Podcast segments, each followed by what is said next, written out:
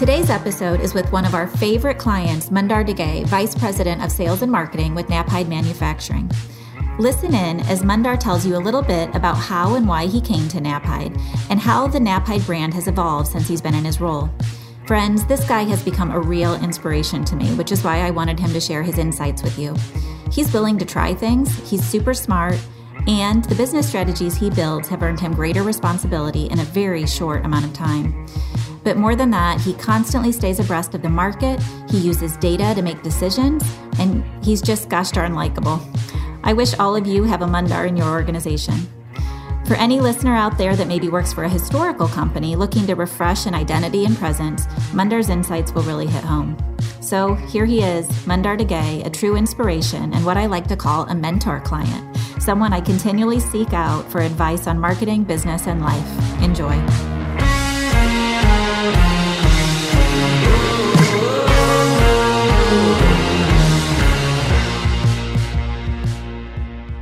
Where I thought we could start is maybe just talk a little bit about how we got to know each other, our relationship, and then talk a little bit about your background and how you got Sure. into this.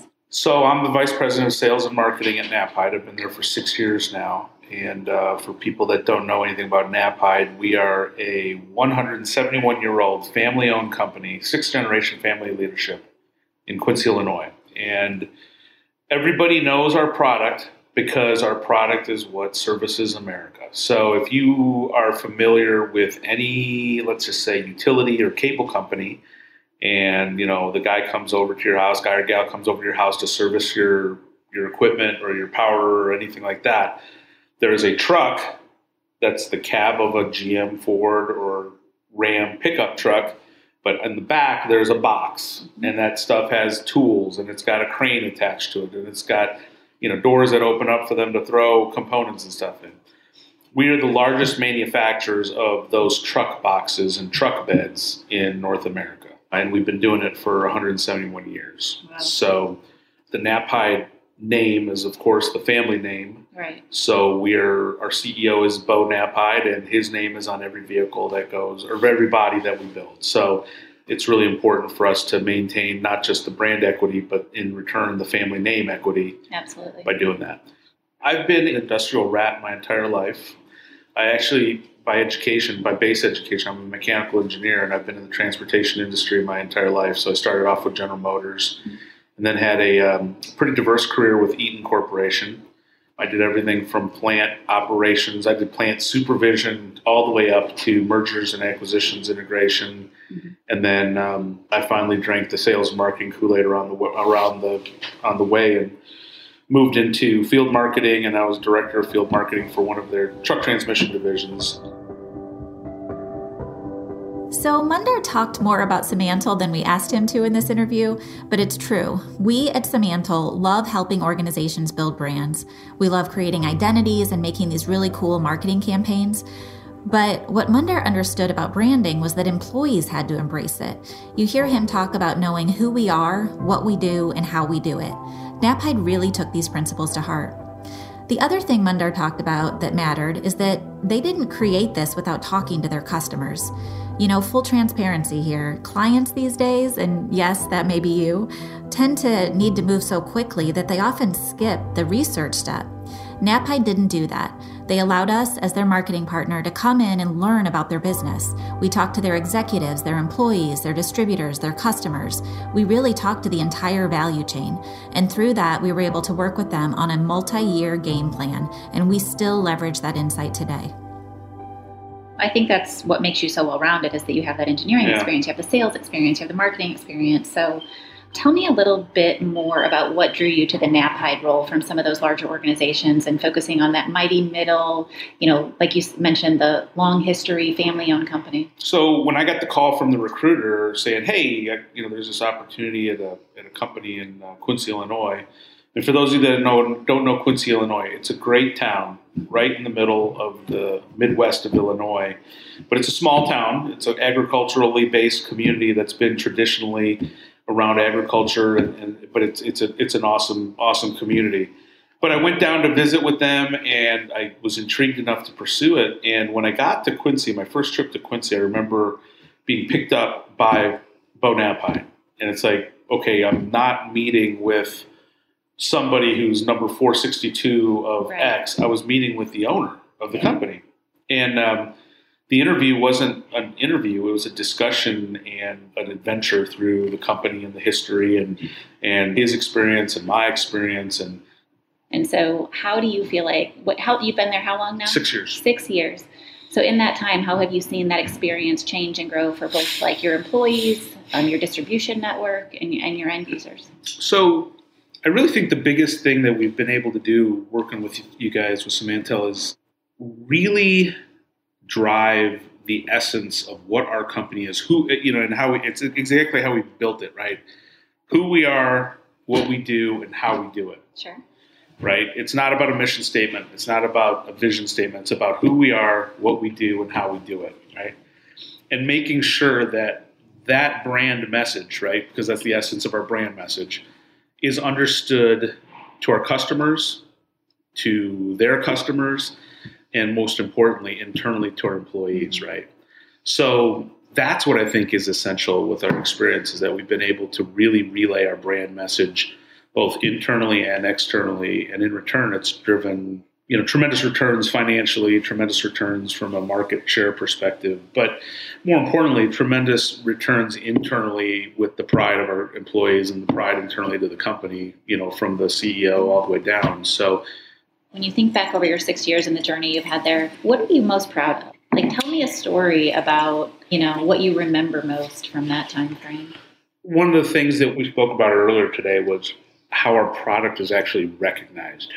In our business, a lot of our products, like I explained before, get covered in wraps and stickers and the customer's branding, right? Think of if you see a, uh, a Comcast truck, it's got Comcast written all Sure. over it. You wouldn't really know if it was a Ford or such, it just you remember Comcast.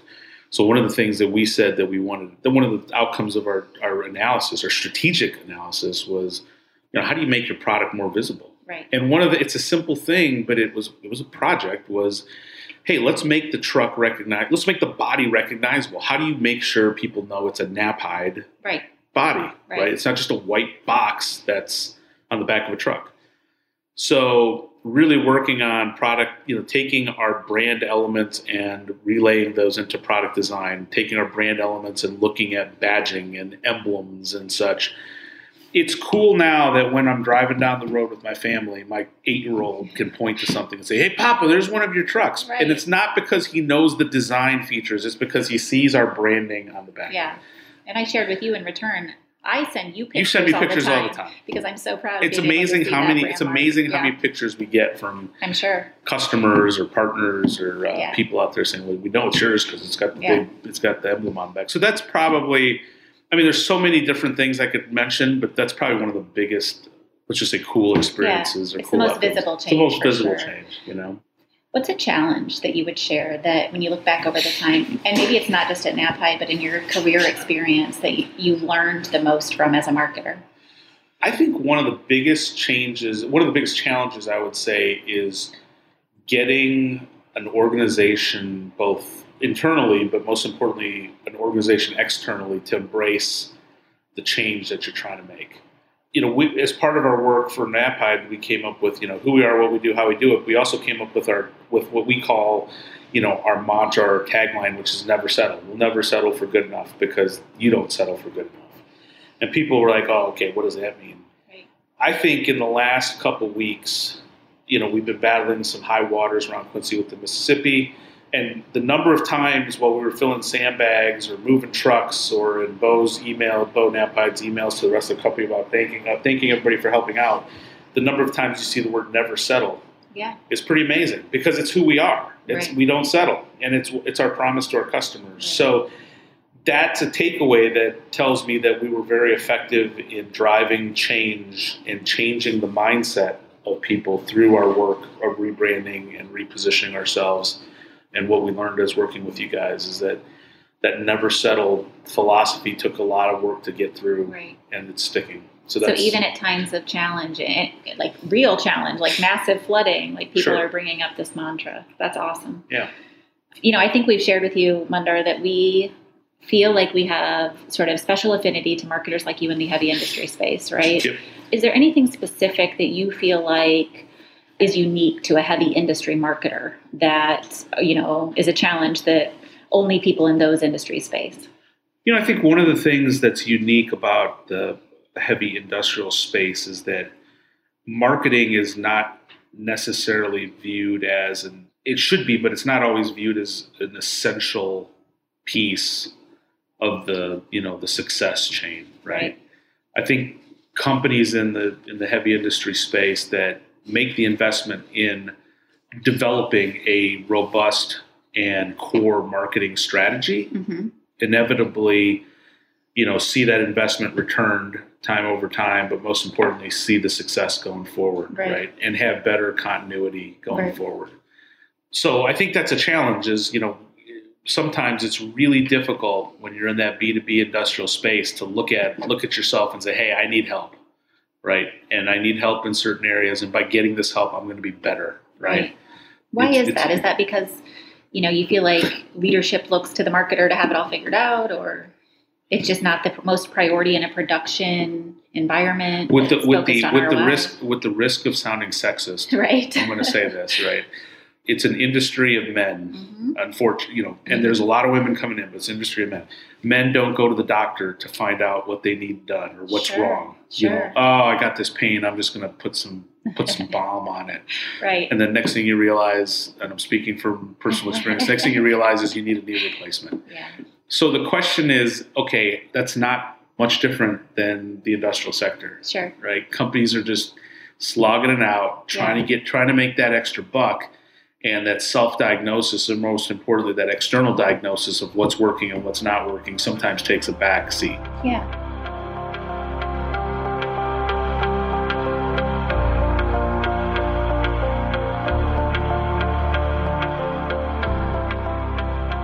Another thing that I think is super interesting about your role that not all of the marketers that we have the opportunity to work with get the luxury of being able to say that they can do is that your role has really evolved to integrate the functions of marketing and sales. Mm-hmm. And you've mentioned even as part of this conversation how important it is to sort of like look at the dashboard, right? Like know where your data is coming from. And we've had tons of conversation about how to leverage that data. We've worked with Knapheide on implementing technology and analytics and marketing automation and all of that. So just talk to me about how sort of the the view of having both functions is important in a heavy industry segment and then kind of your views on leveraging data and technology.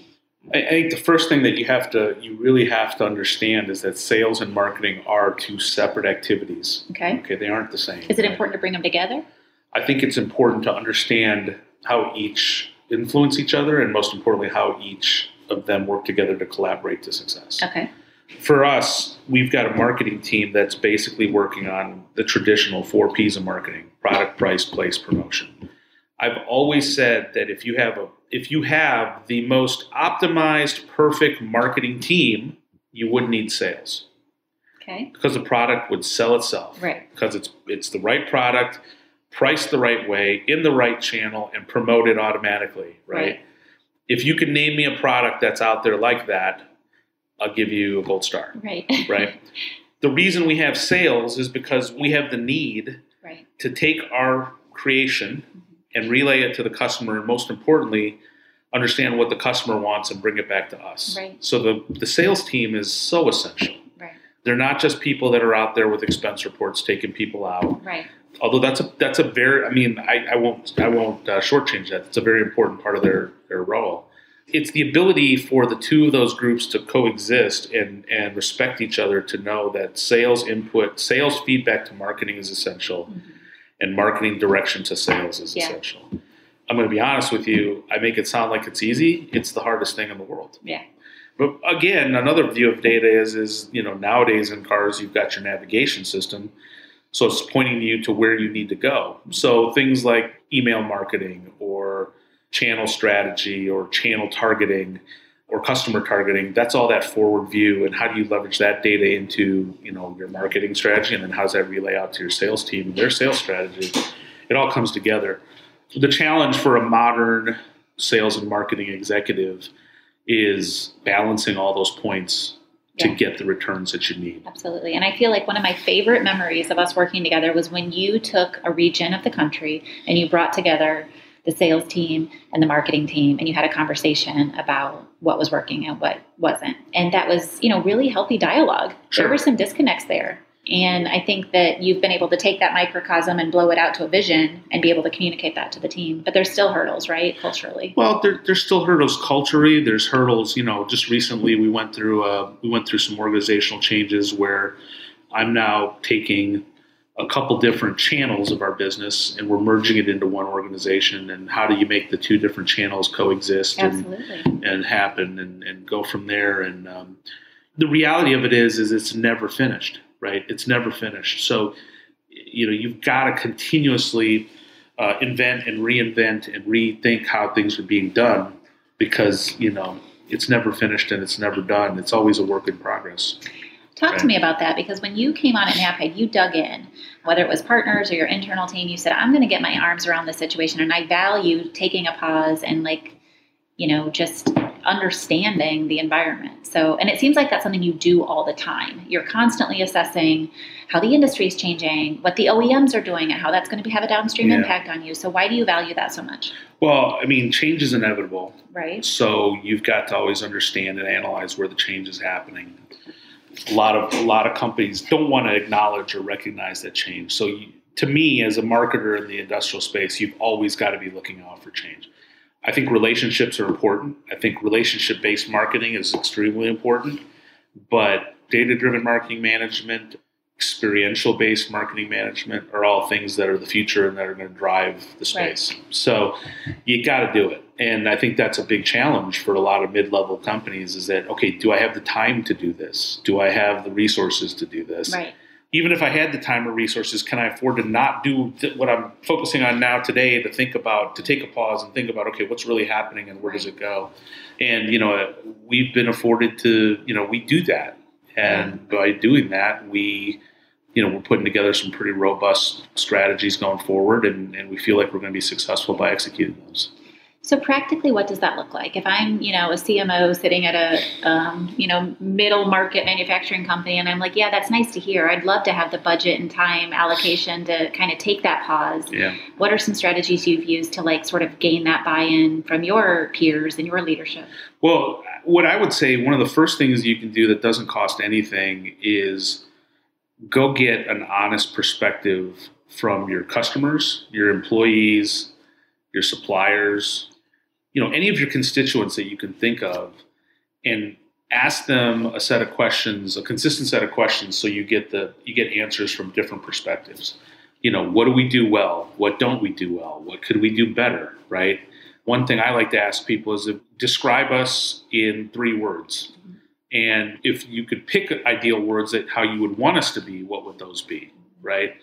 And try to figure out how things look. That's an external analysis of your company, Yeah. right? And it feels like that's just become habit for you. That's not necessarily a thing you have to set aside and do. It's just part of your everyday interaction. Oh, you, you have to. I love that because I think that it takes sort of a commitment and a determination to keep coming back at it. And I think I told you, you know, even earlier today that one of the things that I'm always impressed with is your ability to keep coming back to that executive team and that leadership team and keep going to bat for the things that you believe in with your with your marketing team and your sales team. And so talk about sort of how you got there because that certainly probably wasn't a skill that you learned overnight, but why do you feel that's so critical to be a successful marketer in today's day and age?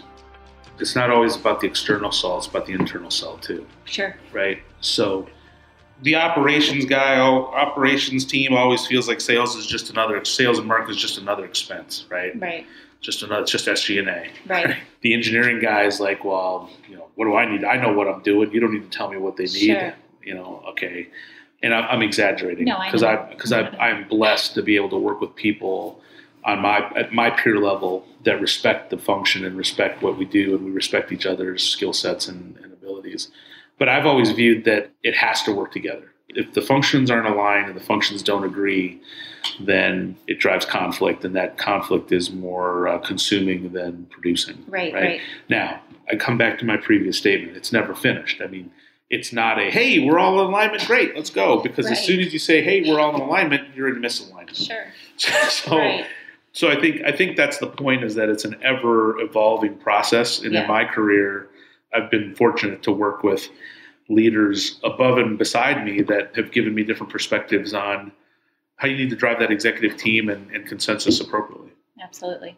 What do you guys do to celebrate your successes and your wins? Wow. You know, a big celebration for us is, um, you know, what we do with our employees, I think is important. You know, every year in Quincy at the headquarters, we do a huge picnic. I mean, it's probably one of the best corporate picnics I've ever seen.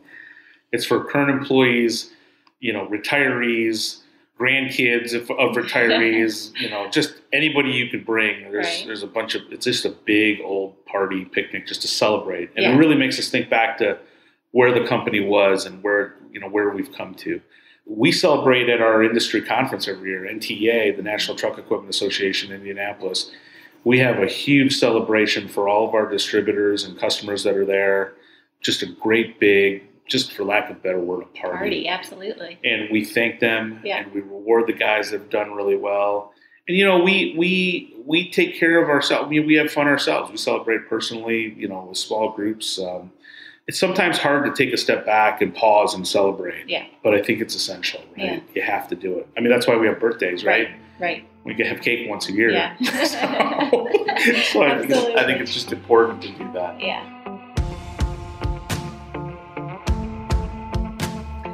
So I have a few sort of rapid fire questions for you. What's a good day look like? A good day is when I go home, when I can go home and uh, get home and see Laura and the boys and kind of shut it off. Okay. That's a good day. Yeah. I mean, I never completely shut it off, Right. but if I feel like I've gotten resolution to the things I was tackling that day, it's Right. a good day. Okay. And that could be all kinds of different things, Right. right? But that's a that's a really good day for That's me. awesome. What's a bad day look like? a bad day is when you go home and um, got either an issue or a customer issue and you just don't have a solution for it. Yeah. Um, Can't let it go. You can't let it go. Right. And then that bad day usually turns into a bad night because you're tossing and turning and just, I'm always thinking about it. Right. And that might be me, just me, but I don't think it's just me. Yeah. I think as marketers, we, we bring our work home a lot, right? It's it informs a lot who we are, and if you're responsible for the well-being of a brand if you don't embed that brand within you and you don't feel it you know in in a lot of things that you do then you're not embracing that role appropriately absolutely. so i'm not saying that it's all consuming Yeah. right i mean family first is always number one and then whatever be, will be on that but you just got to live it and you got to own it that's the most important thing Cool. Last thing, we're going to do a little word association. Okay. I'm going to give you a host of marketing words. Okay. Okay. And I want you to respond with the first word or phrase that comes to mind. okay Okay. Brand, loyalty lead generation, essential trade shows, Oh man, trade shows. I have so many words that come to The first one that comes to mind is expensive. yeah, for sure. You guys do a lot of trade shows. Yeah. Marketing strategy, Oh, marketing strategy is everything. paid media. Cautiously optimistic. Ooh, okay. Social media, Cautiously optimistic. logos. Core. Okay. Customer experience, Everything. I mean, I think customer the customer experience is. I, I may have used everything for something else. yeah. but Marketing Think, strategy, yeah, I think both. I think well, your marketing strategy drives your customer experience, so they have to be aligned. right? How do you think brand and customer experience align? Brand and customer experience. You can have a great brand and a shitty customer experience. I love that. This is true. Content strategy, Difficult. yeah. Technology, Perplexing. and then I think the final one I'll go with is viral. Viral. Yeah. Overrated. Okay. Cool.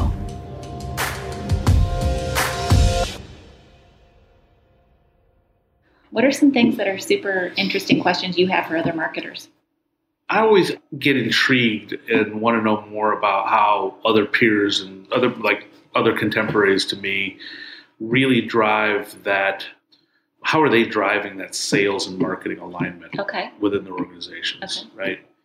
I think we're all striving to get there. And like I said, I don't think it's ever finished. Right. Okay, if you get somebody here who says that it's, oh yeah, we got that, it's Right. done, that's a bunch of bullshit. But my point is, is I'm really interested to know how people accomplish that. right. And here's why. Here's why. Because I think inherently, if you have a sales team, and let's just say it's a distributed sales team, like they're nationally, they're, you have people all over the country or people all over the world, Right. because I've been part of those organizations. When a salesperson is out in a region or in their area and they are by themselves, Mhm. okay, they inherently feel like they've got to do what they need to do to make it work. Okay. Okay. Right. And sometimes that may lead them to do things that is not consistent with the marketing strategy Sure. or not consistent with the brand strategy or not consistent with the managerial strategy, Right. right? So it's really intriguing to me to hear how people like me who are trying to run these things around the world, around the country, what are the, what are some of their tricks and tips to try to make it all work? Do you have any for them? I don't think you can communicate too much. Agreed. You can just on anything, just communicate. And I'll be honest with you, I fail sometimes on not communicating when I need to. I sometimes over communicate when I shouldn't. But you know what? I would rather live with that Yeah. than not do it.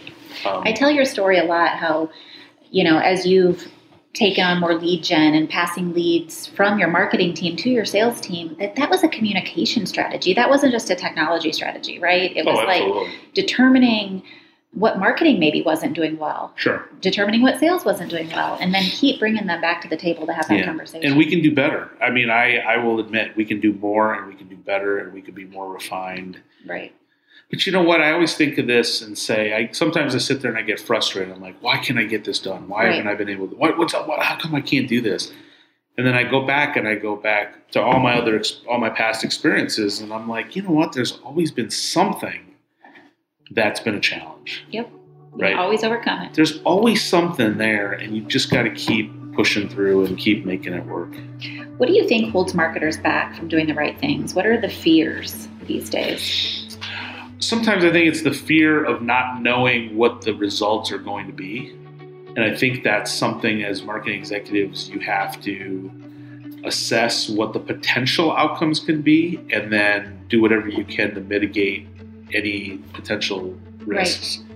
And don't be afraid to throw something out there and see what happens. Um, the true outcomes are known. You just need to understand how you're going to react when one of those outcomes becomes a reality Absolutely. that's tough. It takes a lot of time to figure that out and be able to do it. So maybe we end with advice that you have for listeners or, you know, just a, a little nugget of practical thought that somebody could put into use in their day to day. I think one thing I would tell people is is don't be afraid to push the boundaries. Okay. But I think it's important to know where your boundaries are. Okay. What do you Okay. mean by that? It's simple things like, for example, I have an issue in a market where I've got two cus- I have, a, I have two distributors that are kind of fighting over something. For a person in my in my company to sit there and try to resolve it over a chapters long email Yeah. Is not how we as a company want to work. Right. You go talk to people, you deal with it at the right levels. You don't novella it. Right. It. That's a boundary that wasn't understood, and it was fine. You know, no big deal. Sure. But again, understanding your boundaries are critical, Cool. and understanding where how where where you can push them and where you can go is that. And and another nugget is just take time to self reflect and take time to know, you know, to assess how you're doing and know why you're doing it. Right, that's important. Again, that kind of falls in the boundary thing. Do you do that? I do it I, as much as I can. I just sit there. Sometimes I just close the office door and just kind of take a deep breath and just kind of say, okay, here's where I am. What do I really need to do to change it or do this or Yeah. you know why am I doing this? Why are we doing that? Or get away for a day, right? Come to Simantel, hang out. Yeah, I'll tell you what. That's what you guys are good for that, and that's Cool. that's important. So Awesome. I think, hey, thanks for this time. It was, yeah, uh, it was, it was super discussion. fun. Thank you for your insight. Like I said, you're somebody that I trust. You've had a wealth of experience in this marketing and industrial segment, and uh, cool. hopefully, we'll connect you to some of the other people we talked to. Anytime. Cool. Thank you.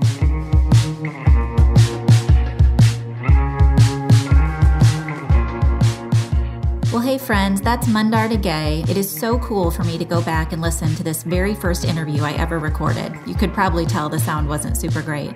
I loved listening to Mundar talk about pushing boundaries and taking time to self reflect. I couldn't agree more with that. I actually hope this little podcast is just one way you carve time out of your day to day to think about ways you can push the boundaries in your corner of the world. Mundar is actually sort of a poster child for that. He's constantly coming up with new code names for his big ideas. And he'll tell you some of them take a long time to implement, sometimes 12 to 18 months. But when you believe in something and you sell it the way Mundar does, it really does happen. So that's my wish for you. Go sell something big today. And if you want to know more about Knapheide or the work we do for them, visit knapheide.com or visit our podcast website, marketingsweats.com, and we'll put all the details out there along with how you can download other episodes. We also love it when you take time to give us a review. It helps us get better and make sure we're offering content you like. So, as we close out Mundar's interview today, please tune in for our next discussion with an unbelievably impressive human, Mrs. Portia Mount, Vice President and Global Leader of Strategic Marketing at Ingersoll Rand. Portia is a global leader with big ideas on both marketing and leadership, and she was one of my favorites this season. As always, you can visit us at Simantel.com to learn more about us and get in touch. And we're so thankful you're joining us here for these conversations. We hope to talk soon.